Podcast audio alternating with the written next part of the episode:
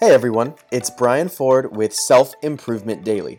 Take ownership of your personal development one tip at a time. I just wanted to reflect on something that caught me totally off guard but introduced me to an entirely new idea. Earlier this week, I had a 6:30 coffee meeting and there was only one coffee shop open that I'd ever been to. Well, it turns out it was just a grab and go kind of place and didn't have any chairs or space to meet. Instead of looking for another place, I made the suggestion that we go for a walk, and the meeting went great. Funny enough, I got back in the car, and in a podcast episode of Humans 2.0, Mark Metry began talking about the value of walking meetings. He talked about some of the benefits of it that I didn't realize and I want to share now.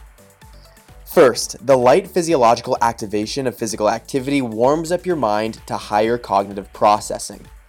In that way, you can be more sharp and perform better in the conversation.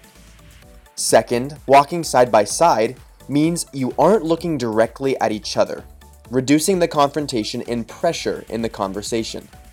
This helps for more guarded points to be brought up because it's a more welcoming setting.